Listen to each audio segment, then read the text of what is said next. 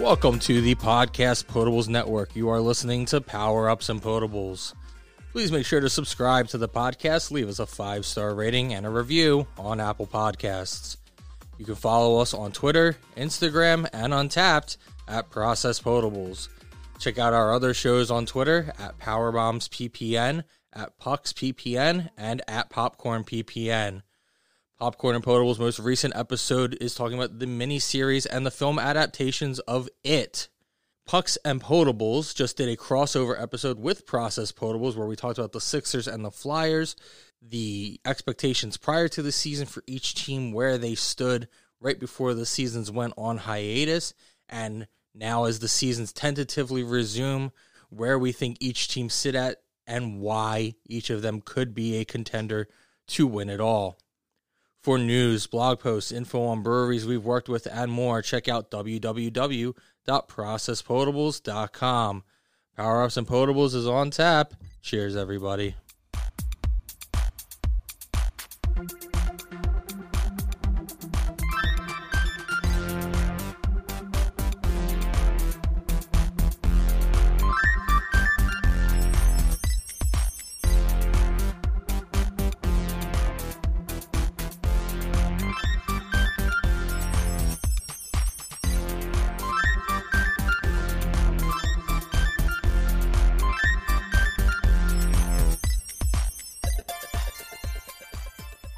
What's going on, everybody? Thanks for tuning into episode 2 of Power Ups and Potables. My name is Dan Morgan, and I am once again joined by Steve. Steve, we're back for a second episode, and I'm very excited, not only for how great I thought the first one went, but for the content we have for this one, very near and dear to our hearts, and hopefully the hearts of many of our listeners, the PlayStation 5 event. Before we get into that, what's going on? How you feeling? Happy Monday. Happy Monday, Dan. I'm doing really good. You know the event obviously got postponed a week because of all the events going on. So, you know, it came out finally this Thursday. I think it was a really good event. Do I think it was E3 quality? I don't think so. But again, PlayStation dropped out of E3 this year before any of the events going on are going on. So I think it was okay.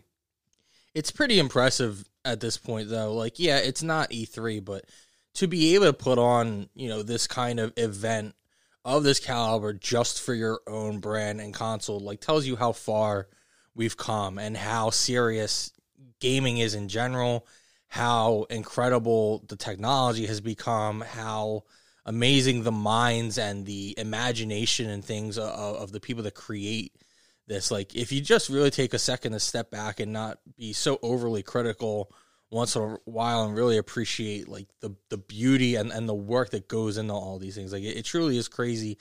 And as we go into this, like, we're not going to love everything. Everybody has their own tastes and the type of games that they like and the type of things that they don't like. And I certainly have my notes on a few games, both positive and negative, but Even the ones that we're not gonna sit here and you know have our mouths water over, it's still a tremendous feat just to even, you know, have this kind of thing. So I think we often take it for granted and become overly critical sometimes. So I think it's important to realize, like, how difficult it is to build these from the ground up, to even come up with some of the insane concepts of some of these games that we're going to talk about, whether they be creating new storylines for existing franchises that many people already love, or trying to come up with something original after, you know, we sit here, you could say probably about 25 years into real gaming, mm-hmm. and still being able to come up with original concepts and break the mold and create new genres and things like that. So there's a lot going on, but we're not going to do quick sips because pretty much this is all news. It's just on the event. So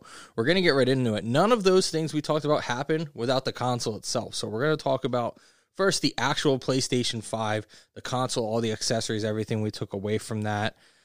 Steve, your thoughts? The first thing we have here is that, you know, there will be 2 PlayStation 5 consoles. There will be a standard edition and a digital edition. The digital edition will not have a port for disc, so you will have to digitally download all of your games or purchase via game codes or by any means other than purchasing a physical copy of the game and installing the disc. What are your thoughts on even implementing something like this in the first place? I mean, do you think that there's a point to it? Do you find value in it? Does this appeal to you? It doesn't appeal to me, but I do see that having a disc version of the console as a point. A lot of people are moving themselves away from materialistic items. I'm not one of them, so I do like having a physical box and the physical discs, and I'm happy that PlayStation is catering to those people who want a disc version, who, you know, still use GameFly or want to trade in their games. That's great. But for the digital version of it, it's good because it's going to save money. It may be $100 less than the console. Now, we don't know the prices of the consoles, but we can go to assume that it's going to be cheaper. But it's going to be thinner, so it'll fit on people's entertainment system a lot easier. But then, yeah, a lot of people download games. Now, I do have a healthy amount of downloadable games that I like to pick at and play. So, I mean, it caters to whatever you want. Yeah, I'm kind of in between. I have a good amount of physical games, but I do download a lot. I did note, like, when I watched the event the first time, I didn't really notice that much of a difference in the body shape or style, but when I really looked into it, it is a little bit of a noticeable difference how much space that disc port takes. So if you are trying to fit this thing inside an entertainment center or something like that, or, you know, along with a lot of other items and stuff, you know, jokes have been made about, you know, all these consoles looking like routers and subwoofers and mini fridges and stuff like that. If you are cramming this thing in with other stuff like that, then that space may actually make a difference to you. So it's cool that they do that. I'm on the fence whether, you know, which way I would go. To your point, if they do make one of them cheaper, that definitely may be a huge price point. I don't know that that'll even be the case. I don't know if maybe if you take out the disc port, that maybe you add some memory because of the fact that you're going to need it if you can't ever buy a disc. True, yeah. So it's going to be interesting to see how they do that, if it becomes a price point difference or if it becomes an internal hard drive difference. We'd have to see. I think that if it's a price point difference, I think I would probably go with one where I can still buy the discs, but if it's the same price point and I'm getting more internal memory to compensate for that, then I might actually probably make the switch, not only for the memory, but for the aesthetic as well. So it's definitely cool to have the option, though. Really excited. As Steve mentioned, just to make it very clear, if you're listening for the one thing a lot of people are looking for, we do not know the price points of anything. It may end up being kind of a silent waiting, bidding kind of war, as no console has at this point really released where they're going to be at with pricing. So we're in the dark there. So unfortunately, if you're listening for that, it will not be here. So want to make sure that's very clear. But we do have a lot of other information. We'll move on to the console itself. So everything that they displayed the entire lineup of all the PlayStation, the console, the accessories, everything that comes with it. Everything has a similar theme. It's very clean. It's this nice, bright, white aesthetic with these black accents, LED accents to everything. Everything is basically, you know, immersed within the games. Everything is interactive to a degree. The controllers, no longer DualShock. This is a huge... I didn't notice this until you put it in the notes, that they actually changed it from DualShock to DualSense. Yeah. And, you know, I'm fine with that. I mean, this would have been the fifth iteration of the DualShock. But, I mean, when the DualShock first came out, it was emphasizing on the vibration. And every single game controller now has vibration. So I'm happy with them dumping that name change, because what they're bringing to the table with the new controller makes sense for calling it a DualSense. Yeah, it makes perfect sense. I think we maybe even joked about like rumble packs or something on the last episode, but yeah, at this point the vibration is not nearly the focus, nor the point, nor anything unique. So I get it, and we'll get into more of the controller specifics in a little bit, but it definitely makes sense why they call it the DualSense. The other things they did feature, you know, in the display of all the items here, a charging dock for a dual controller charging dock, an HD camera, a media remote, and Pulse 3D wireless headset, all with the same aesthetic, all very clean, all very sharp looking, but the console and the controllers really steal the show here. Steve, do you want to talk about these DualSense controllers a little bit? Yeah, so with the features of some of the controllers, you have the adaptive shoulder button triggers with haptic vibrations. It's going to give developers a chance to put what they want for their trigger. So, I mean, if you want to do a light pull on your trigger, it's going to do a certain thing. So it gives the game developers a varied array of making more games interactive because of how much pressure you can put on the triggers. And on top of that, we did talk about the vibration, and this controller has something called haptic vibration. And with the demos that they put through the display, is that you can feel rain pattering on your hands. You can feel things shift. So I feel like it's a more incensed type of vibration that make you feel like you're really in the game. It's immersive. Yes, exactly, immersive. Yeah, so it looks like, as well as all that, it has a built-in microphone, so you can chat without having to wear a headset. I don't know if I'm going to trust something like that, but I guess it's cool if, you know, the headset becomes kind of a price point or an issue for people, just to, again, make this a little bit more accessible. I really liked that the share and options buttons aren't spelled out on the controller. Yeah. They just have the little symbols that kind of, the share one looks like kind of like the flickering lights of a camera. Yep. And the options one is kind of the same idea, but more like straight lines. So you can pretty much figure out what it is. But again, it just creates this whole real clean, like fancy futuristic aesthetic that I love that they're going for. Another thing I didn't notice watching the reveal, but in my research today, the PlayStation button is not like a little ball anymore. It's actually the PlayStation logo, you know, full button, which looks really nice right in the middle, and has the color contrast and everything. That's in the black. It features a two-tone color scheme, black and white, devoid of color on the face button. So this is new, where the triangle, circle, square, and cross, or X, they don't have the colors that everyone's used to seeing with like the green and the purple and the blue. And the red, I think, red or orange. Yeah, it's or pink. No, you said pink. Maybe. So I don't like, that might screw me up in like any of those games where you have to do the recognition, like if you have to do any quick hits to buttons. I feel like I'm way more color sensitive than symbol sensitive in those. And I think that this might screw me up a little bit in that, but it does look really nice. Like, it's appealing to the eye, but I'm a little bit worried it's going to impact my gameplay a little bit, if I'm being honest. Yeah, it's definitely clean, and I do appreciate that. It's just, it's futuristic in a sense, but I think you and me, we're primarily PlayStation gamers. I think for us, we know where the buttons are, so I feel that even though they got rid of the color on it, I'm sure that maybe in-game menus will have the colors for the buttons, but I don't. True. I don't think it's going to throw people off. It visually will throw them off, but I think playing the game, I don't think you're going to have any issues with it. Yeah, it's only in like a specific type of like gameplay I would even be referring to, where, you know, you have to like quick react to certain things in time, but that's few and far between anyway. Not enough for me to care, but I'm like more so just a joke to myself that like the first time that's an issue for me, that's absolutely what I'm going to blame it on, just so I've built in excuses already. And the last thing we have here is the LED light bar that used to be at the top of the controller is now basically, you know, around the entire touchpad of the controller. So it's going to be much more obvious. It's probably going to be much more implemented and used more. It is pretty scarce throughout the PlayStation 4. Like, it's a cool feature, but rarely do you see it matter all that much. It gives the LED a larger look and feel. Sony said, quote, "This is a radical departure from our previous controller offerings and captures just how strongly we feel about making a generational leap with PS5. So, Steve, kind of all the, you know, accessories in general, but specifically the controller, you know, what are your early takeaways, just, you know, and what you're able to see and what you're reading about these? Well, as I said before, I like how clean the controller is. I like the LED on top of the bar, like you talked about.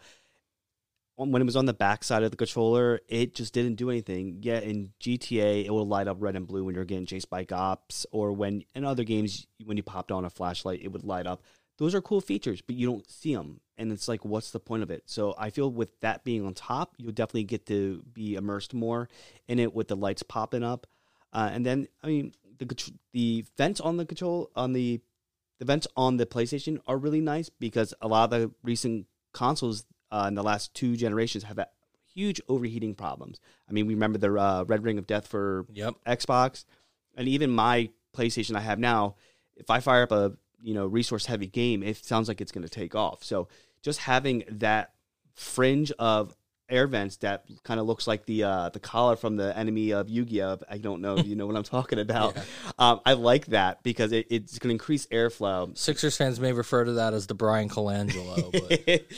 But, but yeah, everything's great. The 3D headset that they're going to... I don't know if they're including that, but that's what they're talking about with that. It's really cool because the controller's going to have the same 3D setup if you plug a headset in there, which... a lot of the newer entertainment centers have 3D sound, so for having video games come in and actually incorporate 3D sound instead of having Dolby Digital system, it's going to be really immersive, because, you know, when you are hearing shots from behind you, it's going to sound like it's behind you versus at a 45-degree angle from your ear. Yeah, especially with like shooters nowadays, like the 3D sound is so important, as a lot of us will know. And I mean, I'm imagining that headset's going to be pretty much the same as the one that I already use for my PlayStation Now, which is their like pro headset, the wireless with the 3D sound and everything. If they include that, I mean, that'd be one thing. I imagine that pretty much everything in those pictures is going to be an additional purchase. So, I mean, I'm safely putting away probably about $1,000 to be able to buy everything I need, which is pretty much everything except the media remote and the camera. I mean, like, dual charging dock is probably going to be needed. The headset is definitely going to be needed. Controller system. So, I mean, I'm easily expecting that to be $1,000. Yeah, I don't think you're going to need the media remote just because everything we do with the controller. I had a media remote for my Xbox and my PlayStation 3. Pretty sure you can do it with your phone too, can't you? Most likely. Yeah, well, the PlayStation currently has a second screen app that lets you do that. Yeah. So, I mean, those are nice add-ons when you're trying to make the console pretty much the center of your entertainment center to do all your multimedia, and that's great.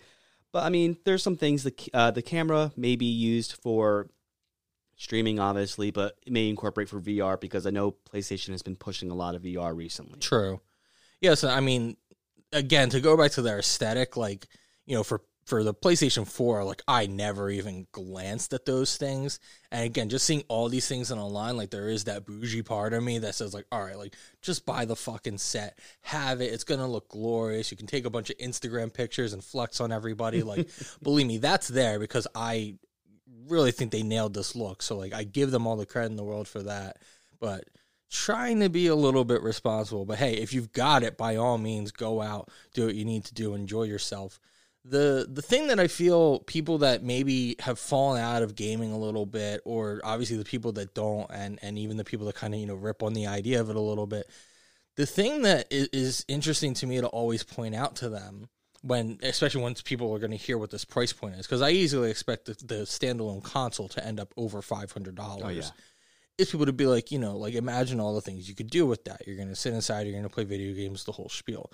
And it's like, you know, I don't know about you. I've had my PlayStation 4 for, I think, 4 years now, and I haven't had any problems with it. I still have the original controller. I've bought one additional controller just to have, and I bought the 3D headset, which I ended up using when I traded in my Xbox, because I had both. I traded in my Xbox because I was playing my PlayStation a lot more, and I used the credit for that for the headset and, like, games. I had way more than enough. So at the end of the day, like, didn't put that much money into it. So other than buying games, I mean, you know, for 4 years, I've bought a few games. I've never had an issue with the console. I haven't had to sink any more money into it than I've wanted to.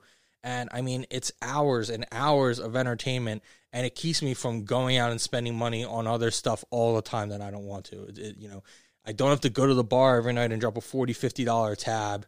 You know, I can hang out with my friends on there, and we all have it, and we're all saving money, and we're still hanging out. It's something to entertain with. It's, you know, you can download games like Jackbox and stuff like that when you host and play that. Like, there's so much there that I think people don't really understand. And, you know, for somebody like me who still enjoys going out all the time and stuff, but it's not really in my budget nor necessarily the best thing for, like, my lifestyle, because, like, sometimes, like, I gotta just, like, chill and wind it in. Like, that's really the benefit of these kinds of things. Like, weirdly to me, it's like a self-control mechanism that, you know, for the price point that it is, has lasted me a long time, and I've gotten a significant amount of value out of. So To people, I mean, I'm imagining anybody that's taking the time to listen to this isn't really on that part of the fence, but if you are, then I think it's just important to understand that, you know, just like anything else, people that, you know, ride a bike or like to draw or whatever, like, a lot of times this can be, you know, a release, or can be a mechanism to keep you from other vices, maybe potentially more dangerous. So, you know, I'm when I say that I'm putting that money aside, like, I'm not doing that as a, you know, just something to be reckless with my finances. Like, that money is an investment in spending, you know, a lot of time not spending more money than that doing dumb shit. Yeah, as you said, it's an investment, and Sony has done a great job of making their consoles investments because they make them worthwhile. This console generation with PS4 and Xbox One was a little short, I will say that, but you having your PlayStation for 4 years, I think I've had mine roughly the same amount of time, but the mileage that you put on it, not having to buy a new console or buy anything additional, Sony definitely does make things last for you.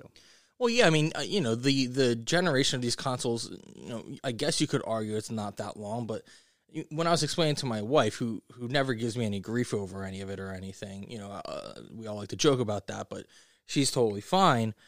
You know, I was explaining to her, every single year people want to go drop $1,000 on a new iPhone every year, and it's not even that different. You know, we're talking PlayStation 4 came out 5, maybe 6 years ago at this point. I mean, it's been a long time, and if you've only had to go through one, you've gotten a crazy amount of money back on your investment.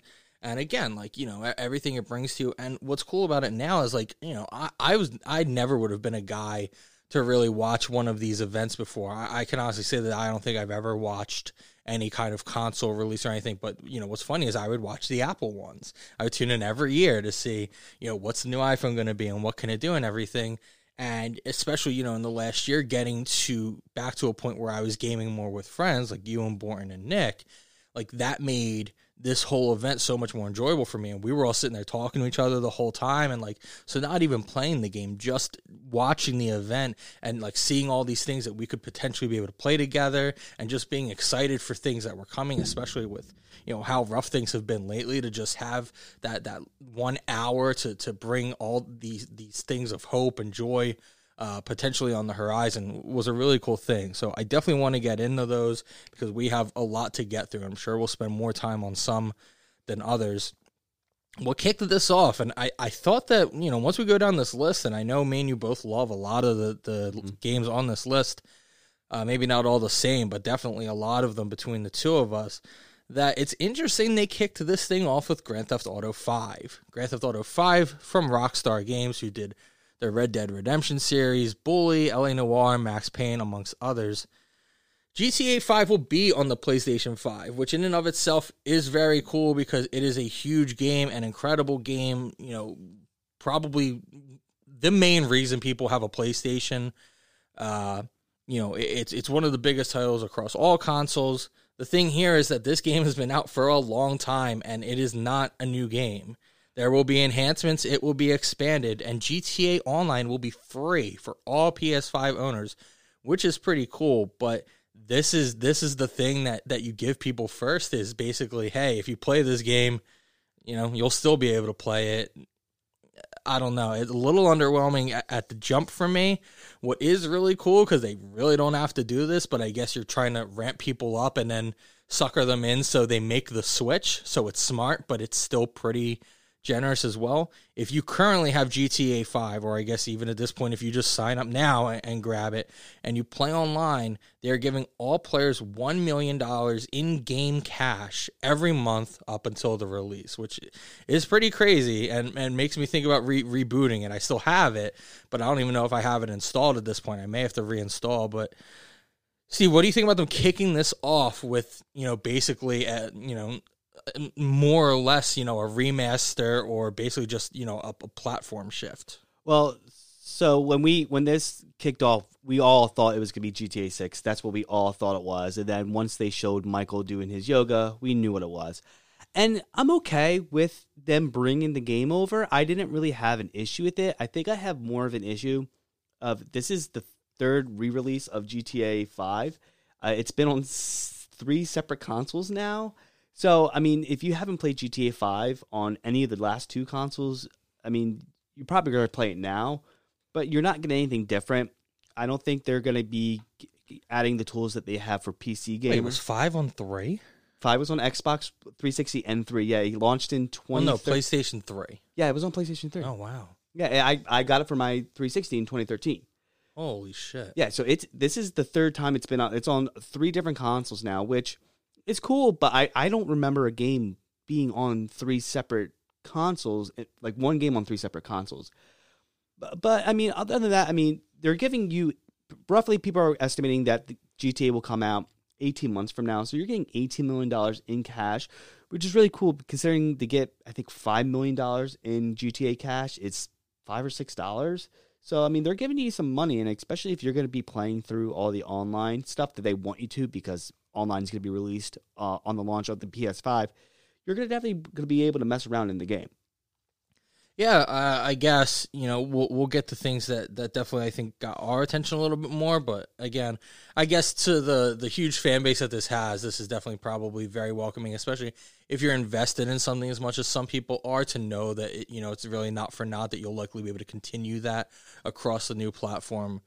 Could definitely be reassuring. So cool. Nonetheless, I definitely think I'll be booting it up at some point just to give it another shot and see if it's something I may sink my teeth into when I get the new console. But, you know, I'm probably not exactly the demographic for this at this point anymore, but that's fine.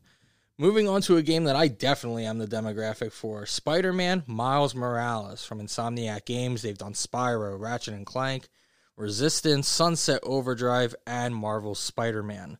So, Steve, we both kind of looked at this one a little bit. It's still pretty unclear on whether this is more of an expansion of 2018's Marvel's Spider-Man or a standalone game. We're not really sure. Insomniac Games has apparently confirmed that it's a standalone game, but the executive vice president of European business at Sony was quoted as saying, quote, "I guess you could call it an expansion and an enhancement to the previous game.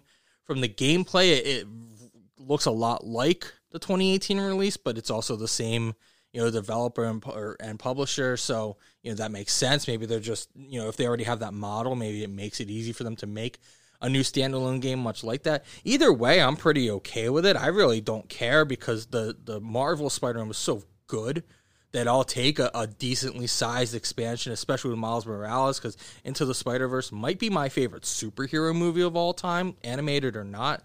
No qualifier there. It's that good.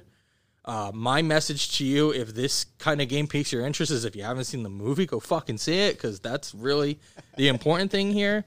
But, you know, I'm here for it either way. I really don't care, but I guess I would like some clarity, because if it's going to be more of an expansion, especially for somebody who already has the 2018 version, I'm hoping I'm not having to spend like $60 for this. That would be my only real issue if that's the case. Yeah, $60 for just an expansion is pretty ridiculous, especially if it's pretty much the same, in a way, same combat, same action and everything. I mean, the locale is different per se. It's New York in wintertime, so, I mean, that adds a little bit of difference. But, I mean, with Miles Morales, you're going to have a lot of different powers, which are really cool. It looks like the enemies are a lot different. I've only played a couple hours of Spider-Man, so you're really the Spider-Man expert here. So yeah, it's so good. It's beautiful. You can swing freely through the whole city in no time, like no loading. That game blew me away. I mean, we're gonna know pretty quick, and this is the other thing that made me, you know, find it hard to believe it's a standalone game. It's gonna be ready for this holiday season for the drop of the console. When you figure that the other one only came out in 2018, that's a pretty quick turnaround time. Yeah. But The only justification I can give, again, is that, they, you know, if it's the same company, that maybe it's pretty easy when you already have that framework of the game to then just kind of write, you know, a new story. And again, you know, you said it's a different setting, but, you know, New York in good weather, New York in the snow, it's the same fucking thing. Yeah. So, you know, if you have him going around that same city, I don't think anyone's going to complain about that. So, you know, if the story is different and there's different, you know, skills and abilities and fights and enemies, then, you know, that's all fine. I don't care if it's the same setting, because, you know, New York is New York. It's no secret. It's all, you have to create a whole new world. So fine with that. So hopefully we'll get some clarity on that pretty soon, being that it should be out for the holiday season. But really looking forward to that. Steve, you want to hit the next one? Yeah, the next one is also from Insomniac Games, and it's going to be Ratchet & Clank Rift Apart. I only played maybe one or two of the Ratchet & Clank games. They're not bad. I mean, they're more in-depth platformers than other platformers. I mean, I'm not going to try to bash on the game at all, because I don't feel that's my right to it. It's not like this game isn't geared towards me. I can respect it. I like what they did during the gameplay of you able to rift through different worlds to do different strategies. That was really cool. I think some games have done something similar to that, but not as in-depth as Insomniac. This looks like anywhere in the map you can do it versus being like a specific point. Yeah, and I mean, like we mentioned, they've done Spyro, they've done Ratchet & Clank, and they did Spider-Man. Like, they have a history of a lot of very popular games. I mean, if you've played any platformer, they all have their different tweaks and whatnot, but it's kind of the same thing. So if you played Spyro, even if you played like a Crash Bandicoot or something like that, I like platformers. I haven't played many recently. I feel like with the, you know, development and the technology and things that platformers have gone out the wayside, because, you know, now with the things games can do, your platformers were great because you were just running in a line and jumping and you know, whether that you go back to even like Mario and being able to do it in, you know, 16-bit and 32-bit and side scroll and things like that, those games made a lot of sense. And as you could kind of free range and go where you wanted, you didn't need that so much. But this really looks like it, you know, this is like a home run as far as mixing all those things, because this looked incredible. This absolutely got my attention.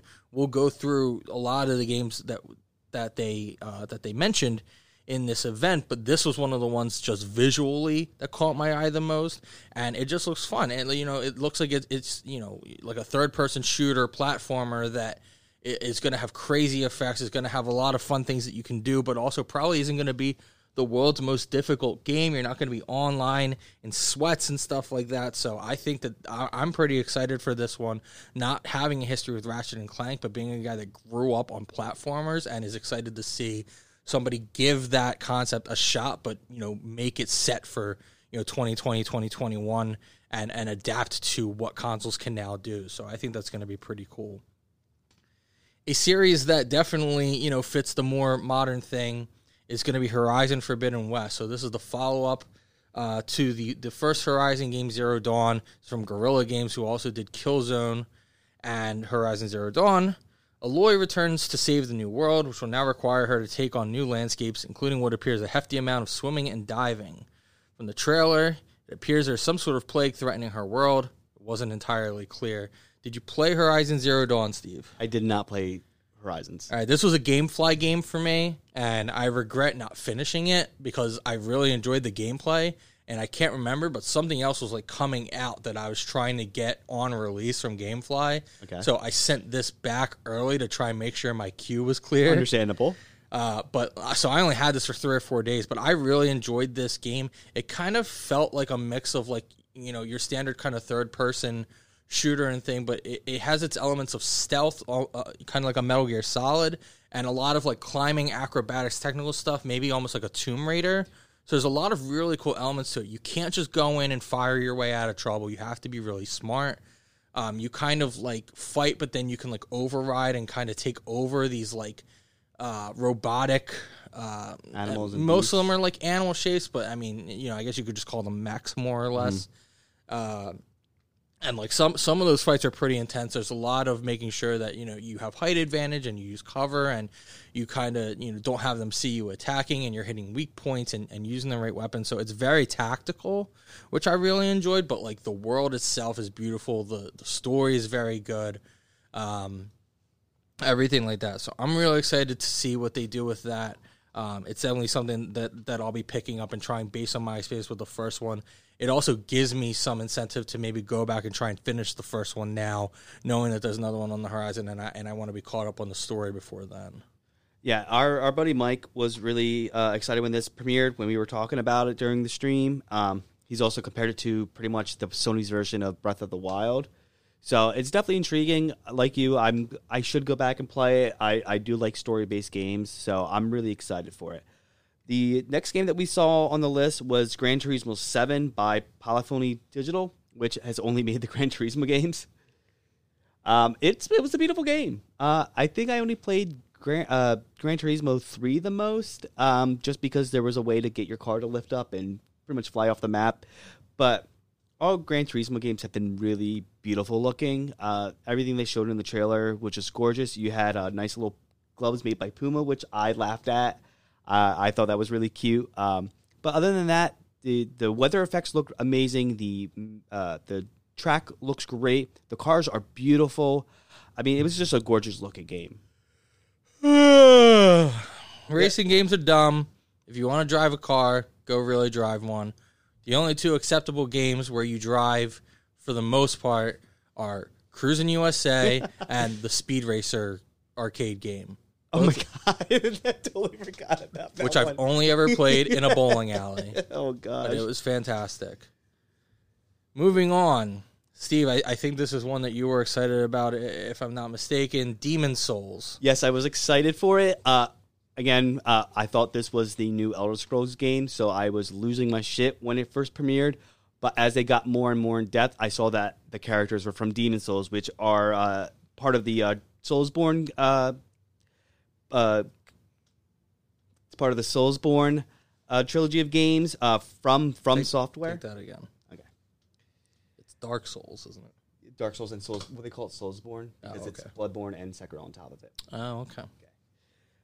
So the game is from Software, who has made the Soulsborne games, which is Dark Souls, Dark Souls 2, Dark Souls 3, and Bloodborne, and they also made Sekiro. So they're very strategic-based fighting games. Like, you can't rush in and kill something. So just seeing that giant demon come crashing through the castle just gave me goosebumps, because that was a really hard fucking boss when you were fighting it in Demon Souls. So just having them not even... what we talked about on Final Fantasy VII, they didn't even remastered it. They remade the game from the ground up. It's going to be great. It's definitely going to get a lot of people into the series. Yeah, these are the types of games that I really enjoy watching on a stream. I don't play these games because I get way too mad, because you have to be way too precise and way too, like, perfect. And I appreciate that a lot, and I like watching people do that, but I don't like doing it because... I like to go in and fuck shit up and be kind of reckless and have some fun once in a while. And these are not the games to do that in. No. So it does not work for me, but I enjoy watching people play, and this will definitely be one that I'll be watching on Twitch, but that's about as far as it goes for me. But again, to your point, like, as far as the graphics and the visuals that we got, absolutely breathtaking, absolutely incredible. I know a lot of people who are fans of this kind of series, and I'm sure for them this is going to be one that sticks out to them. The next one's the first one that is really, really kind of out there, and I think is going to be interesting to see where we sit on this one. This one was called Bugsnax, made by Young Horses, who also made Octodad, which I don't know what the fuck that is. Oh, Octodad, it was a PS3 exclusive. You pretty much play a dad who's an octopus, and it was all like motion-based, or like you had to reach out the tentacles to grab something. It was just a weird, funny puzzle. Yeah, that explains why I don't know what that is. Okay, got it. So, Bugsnax is set on an island known as Snacktooth Island, where stray fruit and bits of fast food are scattered about. In the trailer, it was revealed that the island is filled with bug food hybrid creatures that can grow eyes and begin walking upright, talking and interacting with one another. In a press release, the developers describe it as a, quote, whimsical, narrative-driven adventure game. In the game, you'll explore the island filled with 100 different species of creatures, and you'll be able to capture and collect each one. The island also features different biomes where unique creatures inhabit. You'll also be able to customize your favorite ones. Over the course of the game, you'll learn more about the origins of the island and the creatures that live there.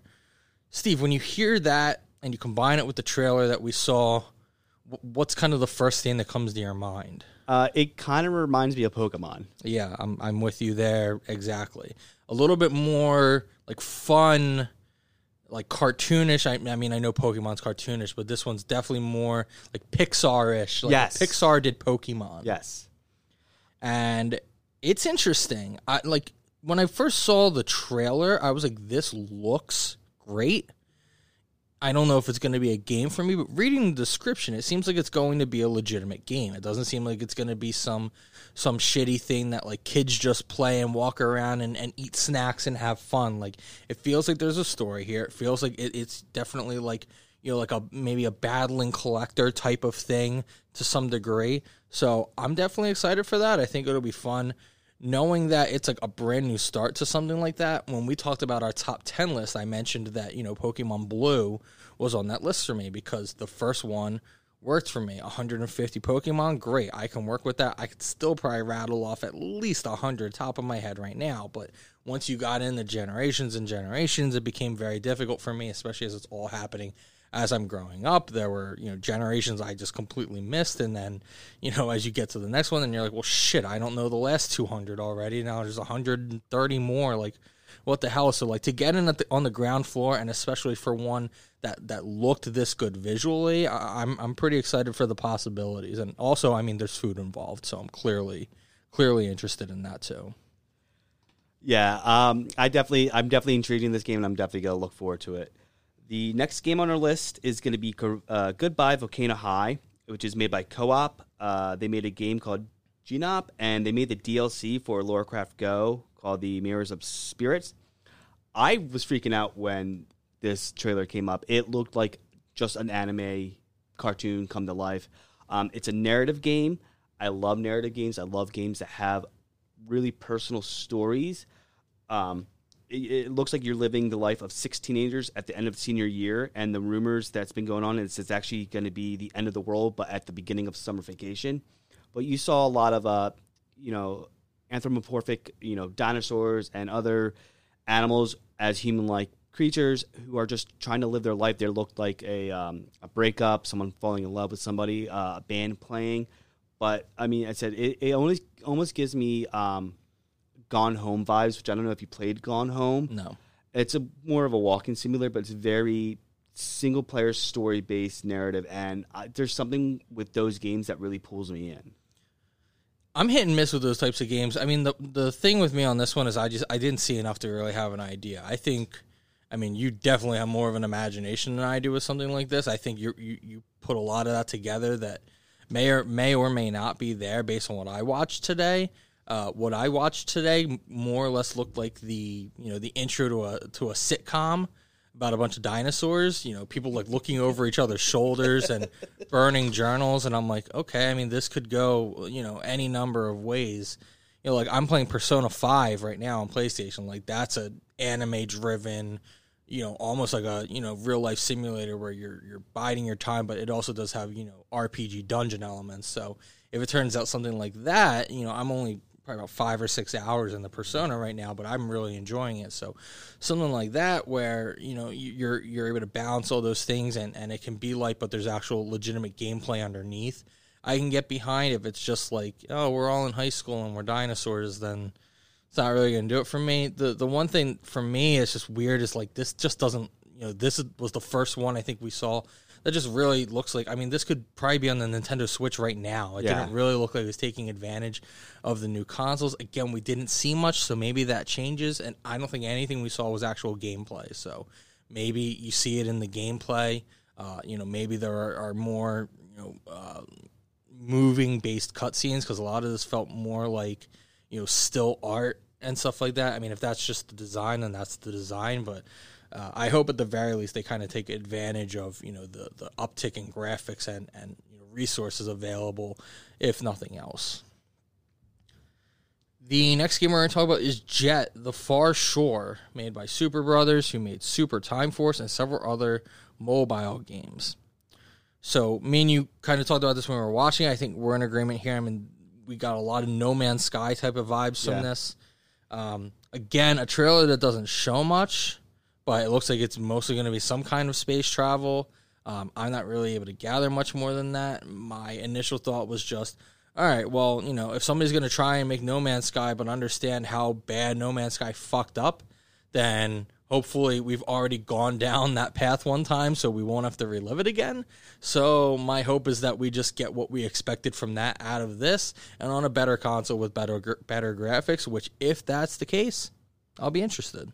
Yeah, the only comment I have on this is that it's pretty much, again, No Man's Sky, but with a story. That's all I got from it. What story did you get from it? Oh, well, it looks like you're leaving your planet. It looks like it was a primitive planet, but you have access to rocket ships or whatever, and you're going to find a new world for the world to inhabit. But other than that, it was No Man's Sky. So the story is you're looking for a place to live for your Earth, your world, but just No Man's Sky. That's all I got from it. All right. The next one I'm very excited for. I don't know where you sit. This one is called Kenna: Bridge of the Spirits. It's made by Ember Lab. This is apparently their first game, which was shocking to me, based on how this looked, and I don't know, I feel like I had heard that name before, but, I guess not. Per their website, Kenna, a young spirit guide, travels to an abandoned village in search of the sacred mountain shrine. She struggles to uncover the secrets of this forgotten community hidden in an overgrown forest where wandering spirits are trapped. The combat looks Zelda-esque. You collect rot to learn abilities, make discoveries, and transform the environment. The enemies are spirits that are corrupt, trapped, and unable to move. I'm very interested in this. You mentioned earlier, Borton, comparing... Which game was it? to Breath of the Wild, Horizon. Oh, yeah, Horizons. Yeah, we compared that to it, yeah. Yeah, I think that this looks very Breath of the Wild-esque. This has serious Zelda vibes, but, you know, maybe with a little bit more customization based on this rot thing where, you know, finding them helps you to learn things and discover new things and stuff like that. So I think there might be a little bit more of a, I guess, like a creative aspect or potentially maybe even like an RNG kind of thing instead of just a linear find the sword, find a shield, find some bombs. That Zelda kind of has done mostly in the past, and not so much with the newer games, obviously, but that's kind of been their claim to fame. So if this is the case for that, but boy, this looked really good. You know, it's not over the top. It's not the greatest graphics you've ever seen, but the world looked you know, the forest they're in looked lush. The enemies, you know, the colors were vibrant. It looked like the movements were very, very clean and crisp, you know, and aiming and targeting and kind of hack and slash system, much like Zelda. So this definitely spoke to me. I was very impressed with this, and I'm really excited for this one. Yeah, I got really strong Pikmin vibes from it, just with the rot, just seeing them do different tasks for them. So, I mean, I never played Pikmin, so I'm intrigued in this. I'm definitely very interested. I could see the Pikmin thing with Bugsnax too a little bit. Yeah. I think that was what I was trying to think of before. Okay. But yeah, the rot definitely do have that Pikmin style as well. So definitely get those vibes from two of these so far. The next game on our list is going to be Little Devil Inside, which is from NeoStream Interactive. This is also their first game. You're an adventurer who works for a researcher who needs you to bring back things for him to study. The website trailer shows you traveling via boat, train, and sand-traversing truck, shooting, sword fighting, and more. It looked like a Victorian-era adventure game with a nice... I don't know what the term would be for the graphics that it had. It's very, like, arcade style. Yes. This one reminded me of, like, Contra, but in, like, a much bigger world with, like, you know, you're not just some soldier shooting guns. Like, you're exploring, you're questing. The graphics, like, this is what was cool as far as, like, you know, arcade style, but definitely...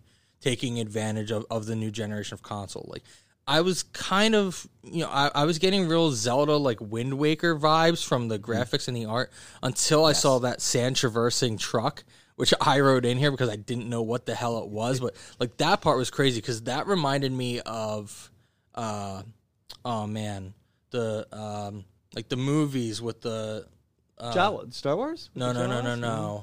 Mad Max. Oh, yeah, okay. It reminded me of Mad Max with the things chasing you and you're, like, shooting them as you're traversing through this. Like, I got serious Mad Max vibes from that, and I was like, okay, that's pretty cool. So, you know, they show some sword fighting, some shooting, like, a minigun off a boat, shooting your gun off this you know, truck in the sand. So it looks like there's a lot of different, you know, adventures that you go on, different actions to be taken, different weapons to use, so... Definitely looks cool. The only thing I would say is again, though, because it's that arcade-style kind of game, I mean, I don't know. Maybe it's very immersive and very in-depth, but this looks like one of those ones where, you know, am I going to pre-order it and drop, like, $65 off the bat? No. If you told me that this was going to come out via, like, download only for, like, $40, maybe. Mm-hmm. Or definitely seems like one I'm waiting until it's on sale. But, again, you know, we're strictly going off trailers for the most part here, but... Yeah.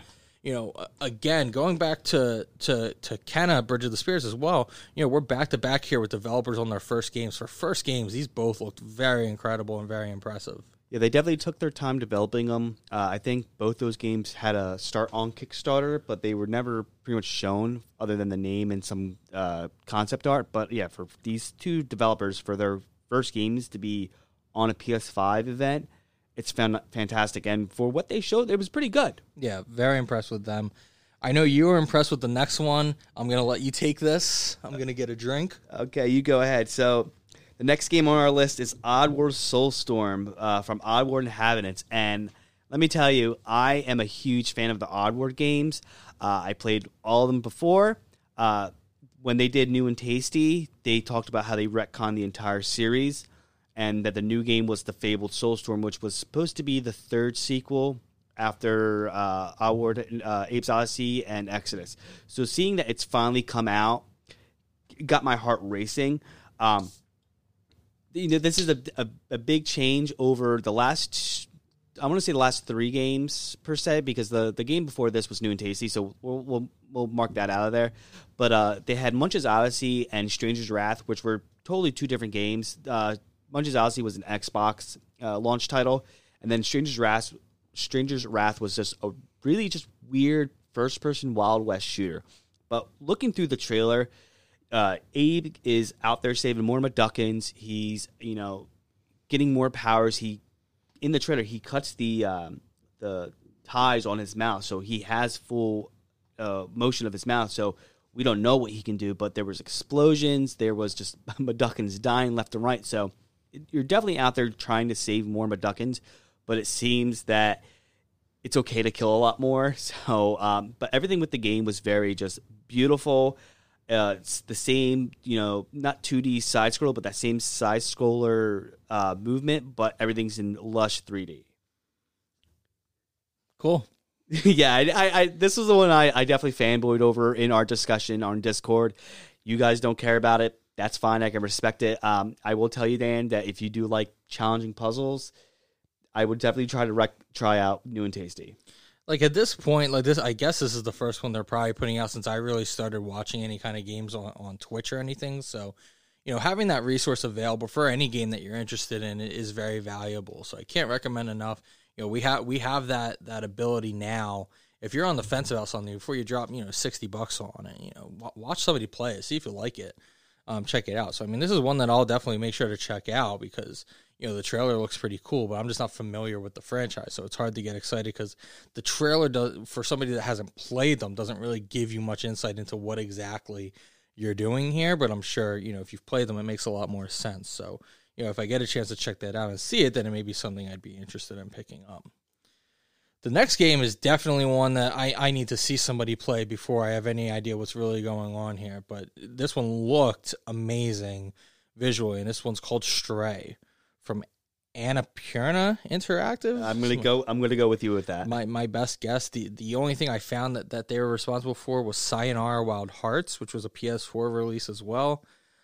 This game will release next year for both PS4 and PS5, so you don't need the console upgrade to play it. And later we'll have a PC release as well. According to a blog post from one of their developers, this will include puzzle solving and action scenes. But other than that, we kind of just saw this cat creeping around what looks like a digital Tokyo kind of vibe.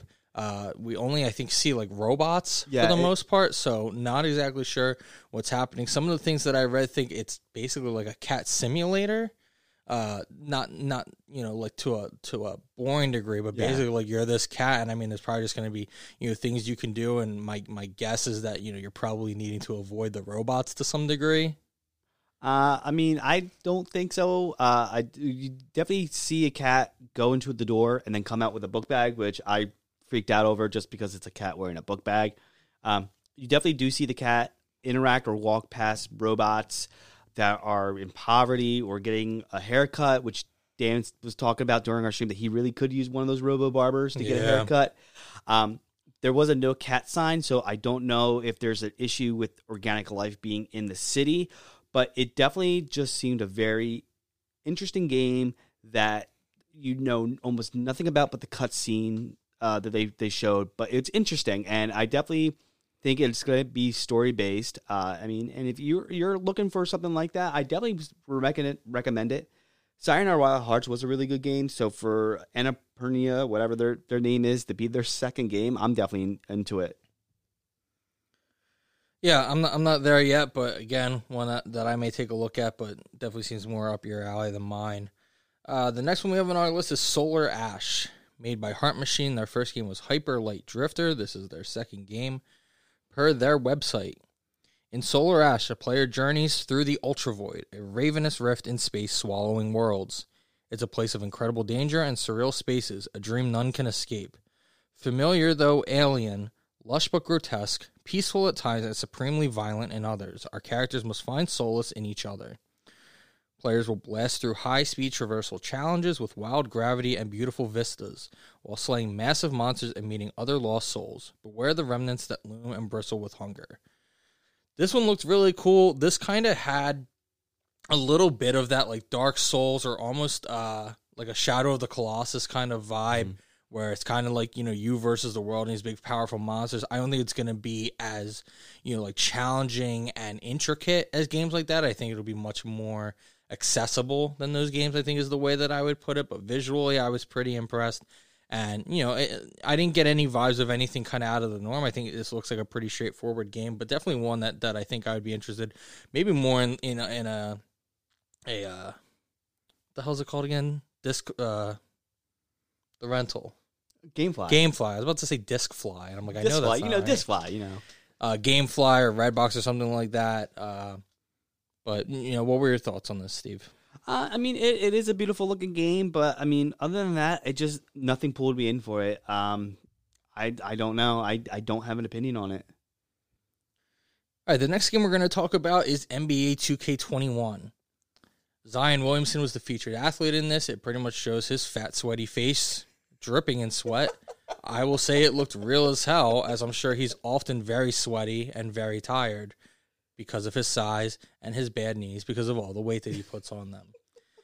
The NBA 2K series is filled with microtransactions that do not interest me. I think that it's disgusting how much money it takes to play that game. I think that while I know a lot of people enjoy that game, they can go fuck off. Oh, gosh. And the entire 2K series is pretty much a non-factor except for NBA 2K.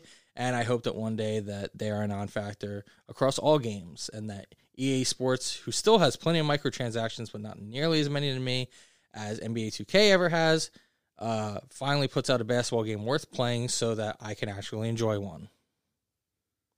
Anyway, moving on, the next game we have is Returnal, made by House Marquee, who made Storm Divers and Nex Machina. A new franchise from Sony was shown during the event, developed by formerly arcade-focused House Marquee. Returnal features a crash landing on an alien planet where the protagonist keeps reliving the same events, including her death, over and over again. The planet, however, changes every time she dies. This one was very interesting to me. There's another game we're going to talk about that kind of I felt had this same idea to an extent that I was a bigger fan of, so I think it puts a bit of a dent in this to me, because I think they're two kind of similar games, and when we get to the next one, I'm a little bit more excited for that one. But this one still looked really cool. The premise is interesting. I'm going to need to see more to figure out where I stand on it, but where are you at? I mean, I was interested in it. I like the concept of, you know, Groundhog's Day. You have to relive a day over and over again, and we'll get to another game about it. But using that in a game is really interesting because – yeah, it causes the developer to, you know, reuse a lot of assets, which, I mean, in a game like this, that's fine, but you're going to be able to grow as a character. You get different abilities because you're going to remember everything that happened. The enemy design looked great. They were just giant monstrosities. There was a collapsed city in one point.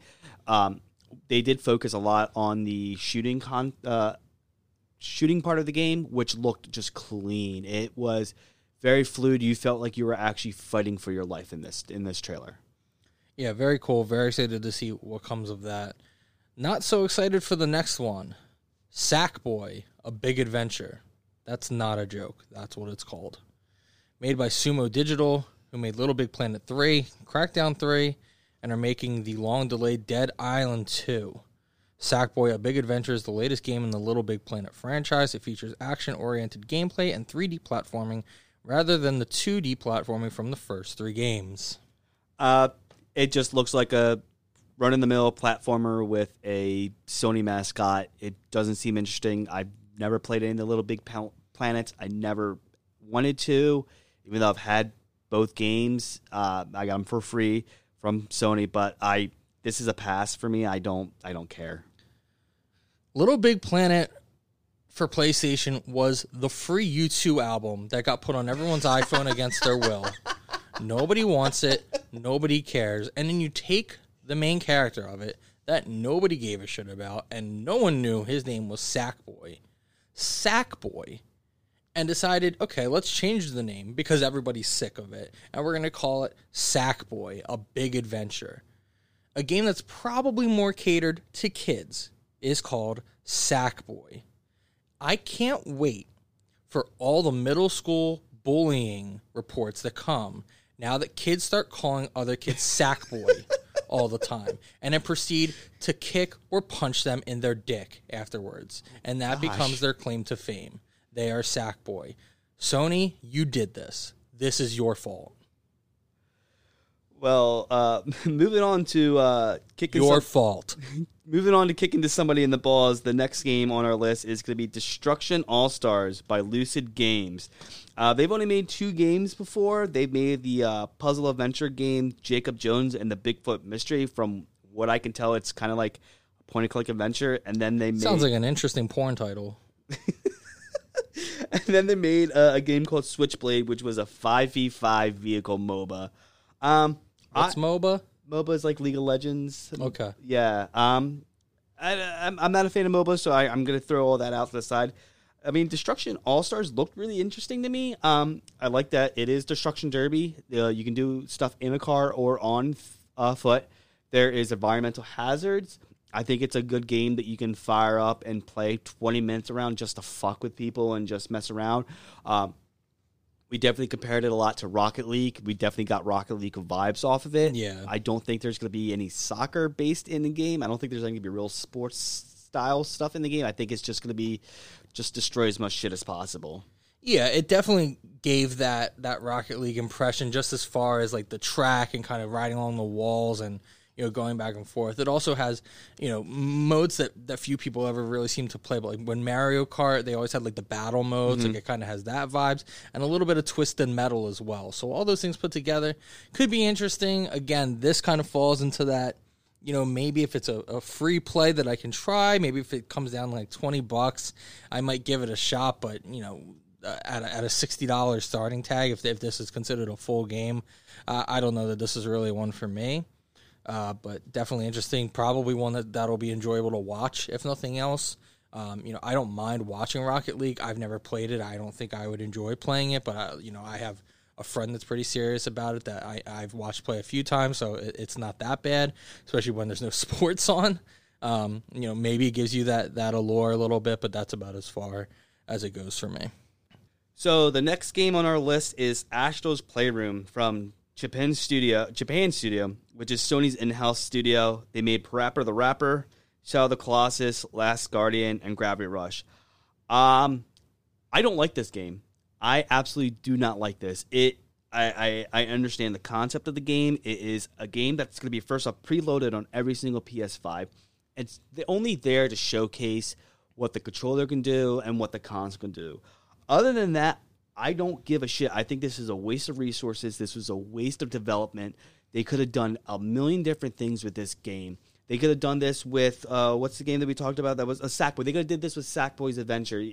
Name not involved. They could have done something like this. Don't mention Sackboy again, I swear to God. I'll curb myself. But this just looks like a shitty game. The only thing I liked about this game was 2 things. They showed you running through a desert with rain falling, and apparently you can feel that on the controller. So feeling rain falling on your hands through a controller, that's cool. And then one of the Astros had the old school DualShock 1 gray controller. That was the only thing I liked about this trailer. Other than that, this was just a waste of time.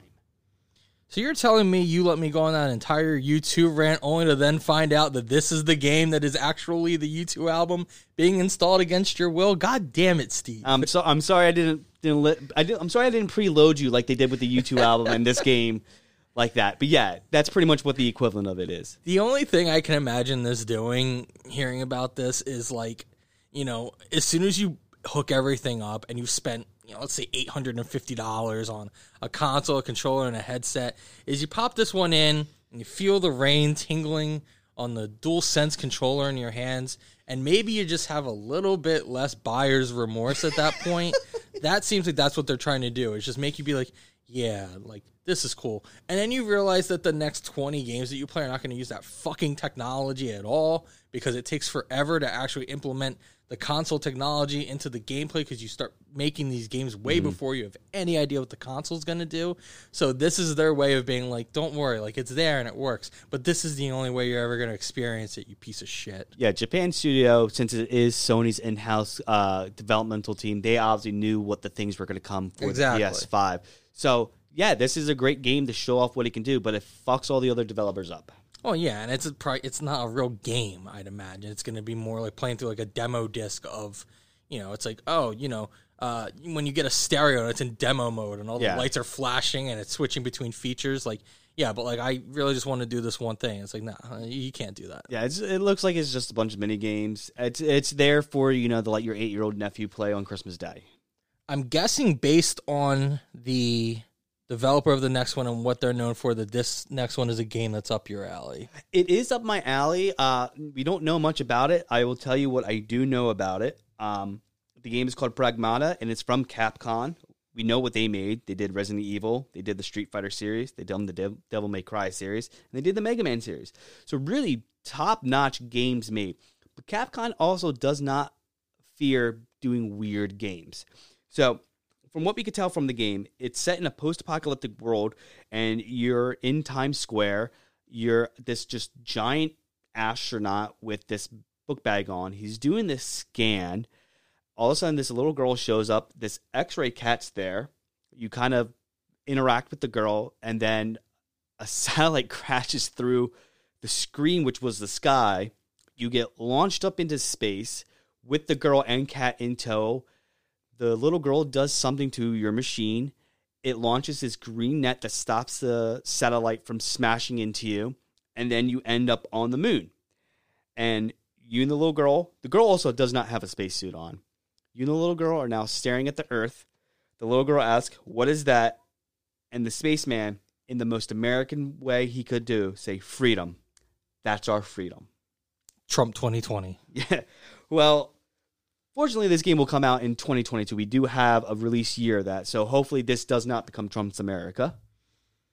Yeah, the girl without the mask really freaked me out. I was expecting some kind of weird, either, you know, sci-fi fantasy thing or some kind of horror thing to happen where she's some kind of monster that eats his body or something. Yeah, with definitely with Capcom, and I'm not trying to, you know, give them a hard time. Capcom and a lot of Japanese studios have a really rough time rendering American-looking characters. So when that little girl did pop up on screen, we were kind of confused of like who the hell she was.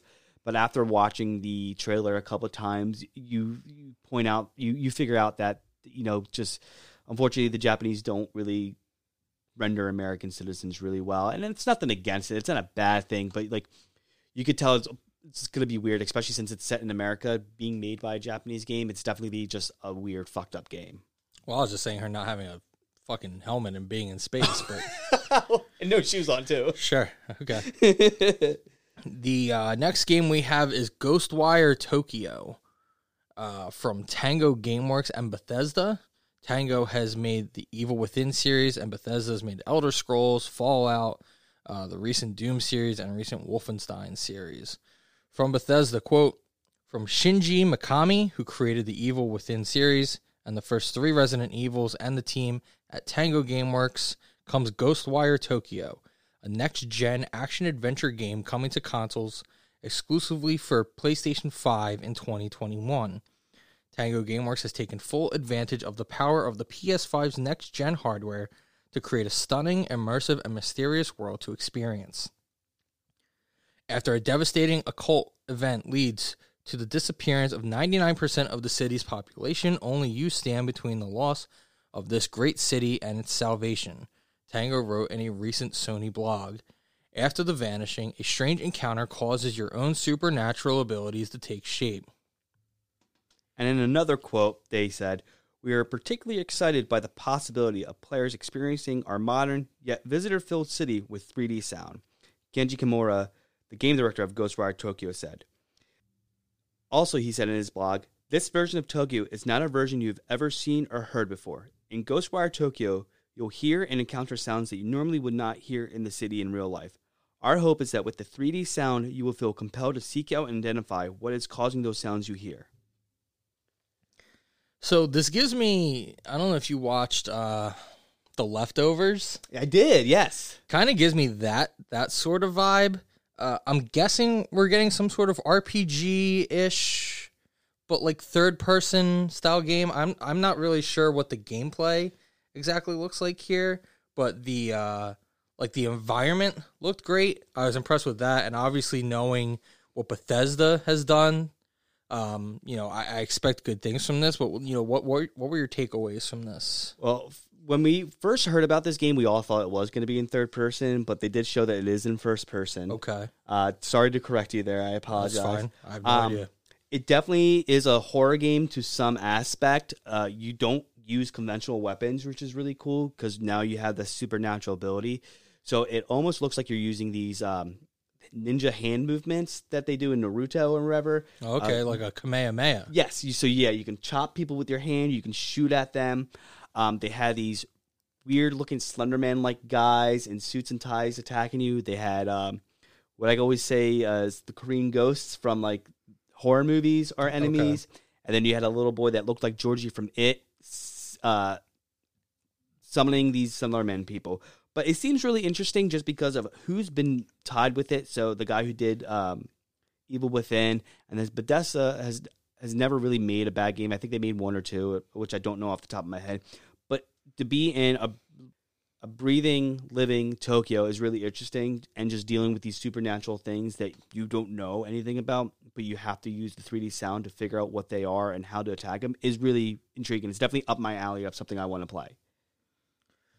The next game we have is one that I'm interested in, and I actually am wondering if you'll be able to help me with the comparison I'm thinking of because I can't remember the name right now, but the next one we have is Godfall, made by Counterplay Games and Gearbox. Gearbox going there from the Borderlands series, Risk of Rain series, and We Happy Few. From Counterplay and Gearbox Games, you are the last of the Valorian Knights, godlike warriors able to equip Valor Plates, legendary armor sets that transform wielders into unstoppable masters of melee combat. Players will tear through foes as they climb through some of the elemental realms. We're still hard at work and can't wait for players to experience Godfall when it makes its console debut on PS5 and launches on PC this holiday season. One part gear-driven and one part player skill-driven, all said by game director Keith Lee. There's a phone game. Infinity Blade. Yes. I knew it. Yes, it definitely has those vibes on it of you just fucking shit up. Mm-hmm. I will say that the song that they used, I think, was really good. It was definitely added to the cinematic they showed you.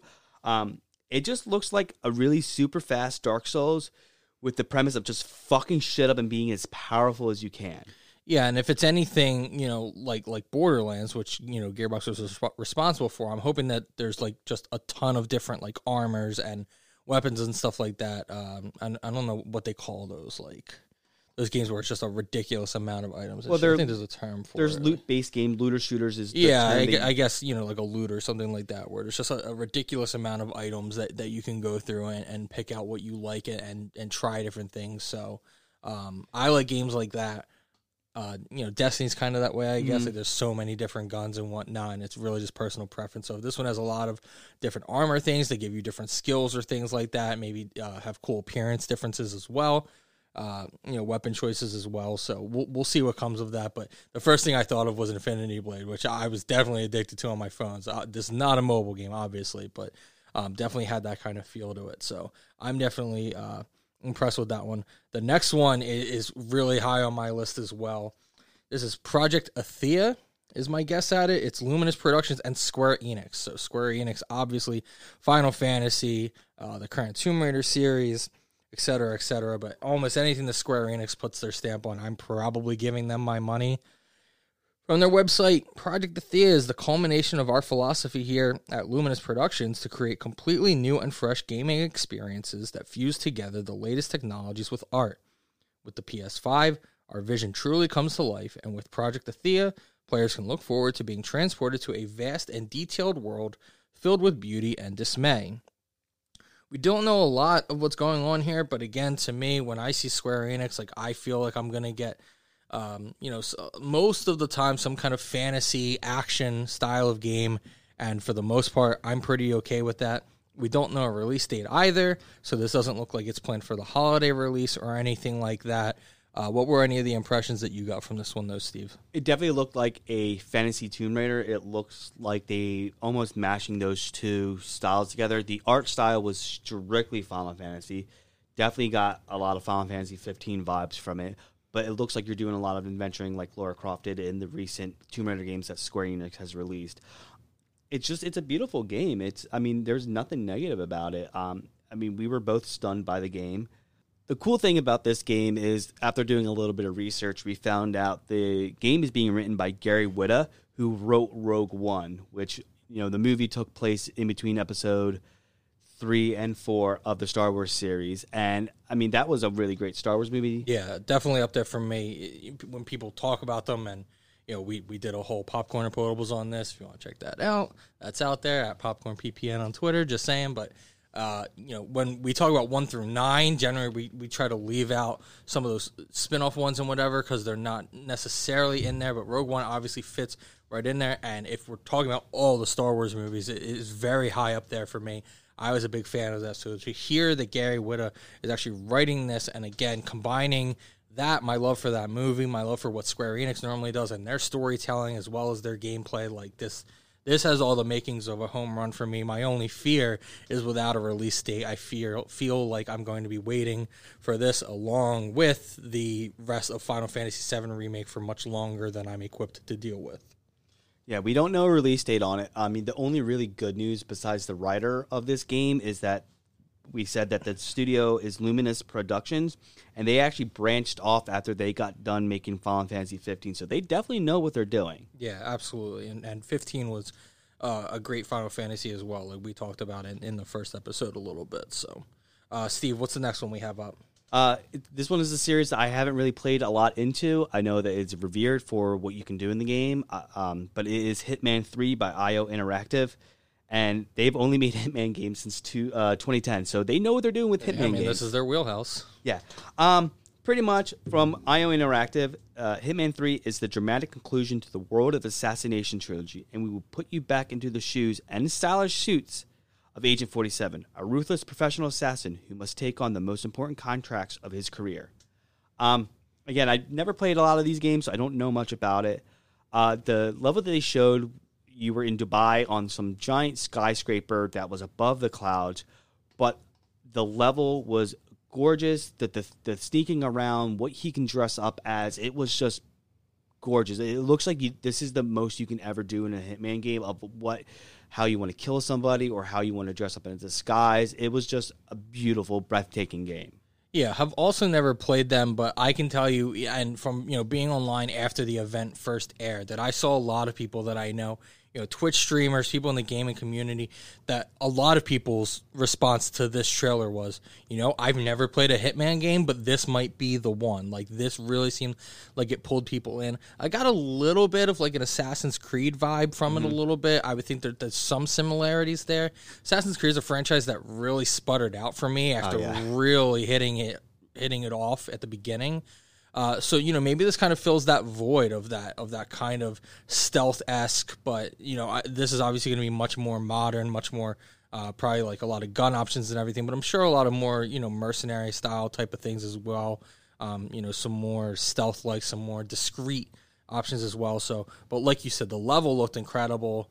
It seems like I'm sure it probably is more... it's easier to be excited if you're familiar with the franchise, especially if this is the conclusion of it, but I'm pretty sure that regardless of knowing the story or not, I mean, come on, like, watch any movie. Like, a hitman's a hitman. How complicated can that story really be? He's probably been double-crossed a couple times. He probably fucked a couple of broads a couple times, and, like, all right, now he's got to go out guns blazing, so, like, let's go. I'm in. I'm already caught up. Watch a James Bond movie, for fuck's sake, or watch some Archer. You'll get it. Man. Everybody gets it. Next one we have Deathloop from Arkane Studios and Bethesda. Arkane has made the Dishonored series, Bioshock 2, and Prey. We've talked about Bethesda already. From Arkane Studios, quote, with stunning and stylish environments, memorable combat encounters, and the freedom to tackle each mission at any pace and with any approach you choose, this is Arkane like you've never seen or felt it before, built with next gen in mind. Deathloop is being developed for a new generation of hardware and will launch on console exclusively for PlayStation 5. Deathloop has the player in the role of Colt, an assassin that is stuck in a time loop. So this is the game that we kind of teased earlier, being along the similar lines.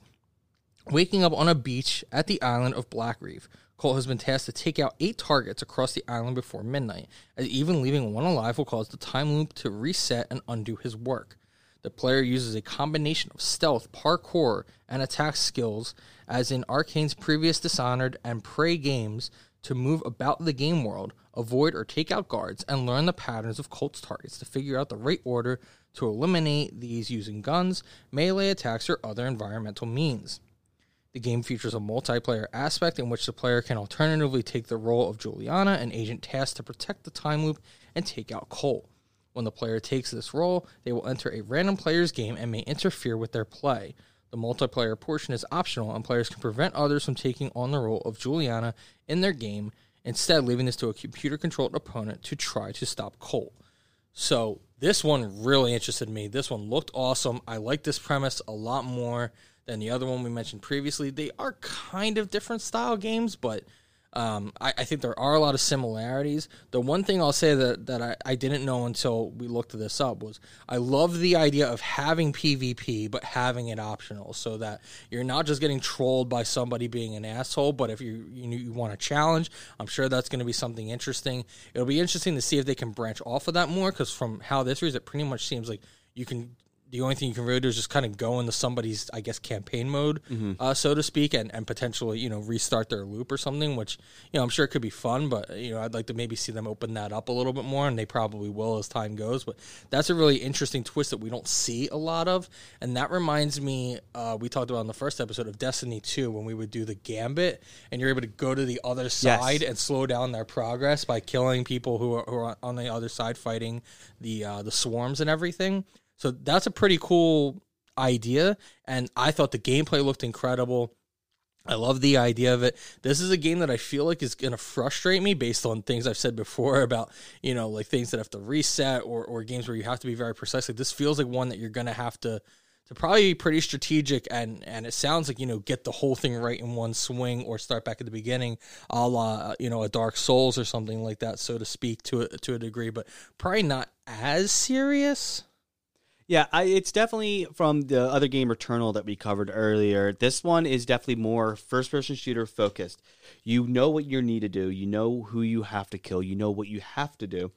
But with Returnal, you don't know what the story is, so you have to figure it out. With Deathloop, you do. And just figuring out how to kill the 8 targets is really cool, because you only have a limited amount of time. We don't know how that's going to, interact or affect the game, like how it was in Majora's Mask with the time limit you have. Yep. But you'll be able to, figure out how to do certain things. The aspect of having somebody play Juliana and come into your game would definitely give the game replayability for it, because you can beat the game normally, and then if you want a challenge, you can have somebody to come into your game and mess things up. Or if you feel like being a dick that day, you just go fuck someone else's game up. Yeah, definitely a really interesting component. It'll be cool to see how that plays out, but I'm looking forward to this one. I think this is definitely one that I would pre-order and make the purchase just based off what I've seen. I'm sure more will come out and everything, but like I feel pretty confident in this one. This is probably, as far as this list goes, I think this is in at least my top 3, if not my top 5. So looking forward to that one a lot. I know this last one is probably all you, so go ahead, man. The last and final game on our list is Resident Evil Village from Capcom. We already covered Capcom. We don't need to talk about them anymore. But a quote from Capcom. It's not Campom? That's what's written in here. Yeah, I don't have the best writing. I have a mush mouth, and I have a terrible writing. They have spell check, brother. Google doesn't like me. From Capcom, the fear of dark corners have been replaced with the anxiety of the unknown as Ethan searches for answers within decrepit buildings among snow-covered trees. The return of a first-person perspective will bring a visceral edge to combat, with a greater focus on combat and exploration compared to Resident Evil 7.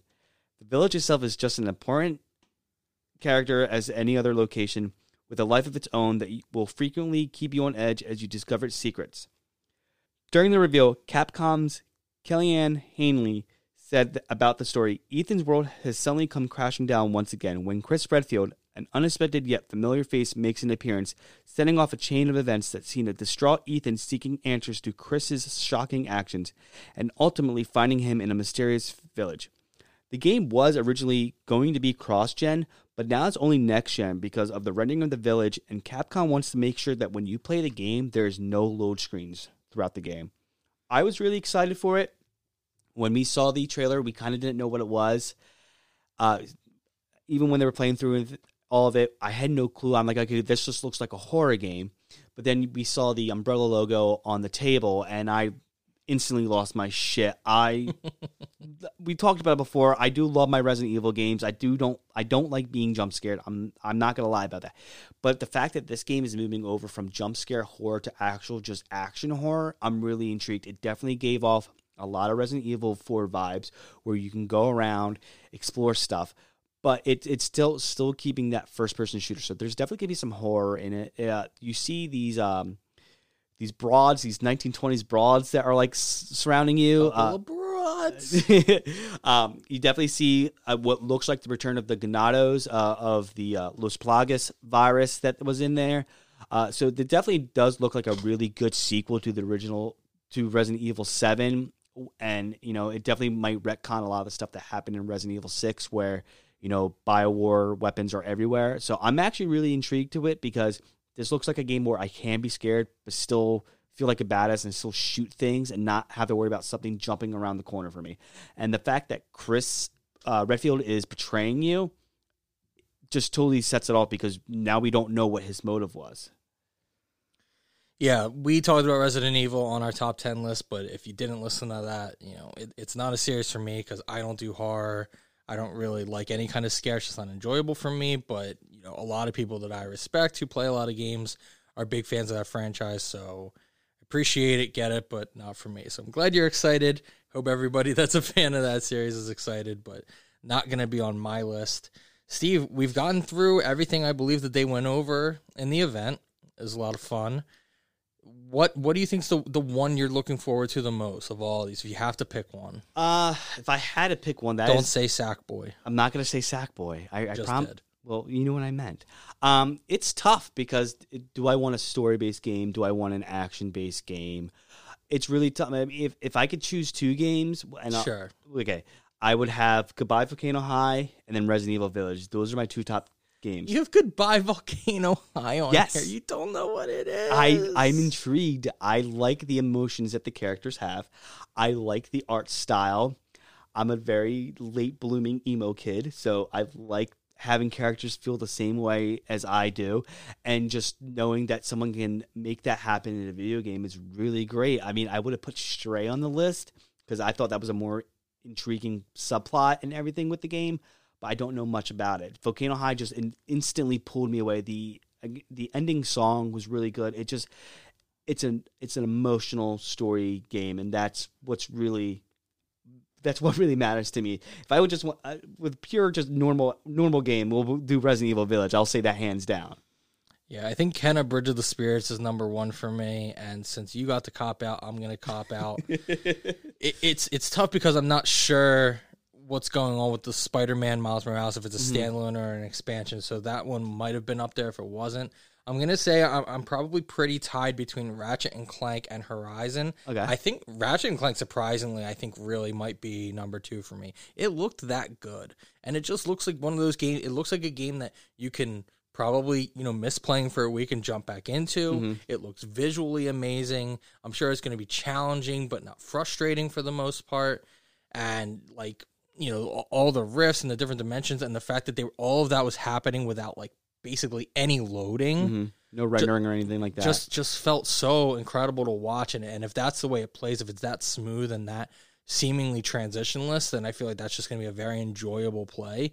That, you know, especially in the wake of those Spyro and Crash Bandicoots and other Ratchet & Clank games, like usually like they do have a decent bit of replay value too, because there's usually a bunch of things to do in levels. So like, you know, you can go through and beat it, but you can also kind of go back and like quote unquote 100% the game. You get the collectibles and stuff like that. Yeah. So like I imagine it's going to have a lot of fun replay values, a lot of challenging things to go back and wrap up and really complete the game, which it looks like it's going to be, you know, fun enough to want to do, which I always appreciate, because a lot of times, you know, in a game like that, you may get through it and be like, all right, like, you know, I'm done. I don't need to go back and do all this. But again, just off that trailer with how incredible it looked visually and the gameplay that we saw, I'm very excited for that. I think that's going to be a very good game for the platform. So overall, you know, I would say I think we're pretty impressed with the entire release, both with the console and with the gaming list we were provided so far. It sounds like they're going to have a decent amount of things on tap for the release this holiday season. We don't know exactly when, we don't know exactly how much, but hopefully once we do, we'll be back to discuss that and everything else video game related here on Power Ups and Potables. For Steve, I'm Dan. Thanks to everybody for listening. Hit that subscribe, like, 5-star rating, review, follow us on the social media, everything like that. We'll probably get a Twitter up and running at some point specifically for the show so that we can get you more video game updates and things like that. Cheers, everybody. Thanks, and we will talk to you soon.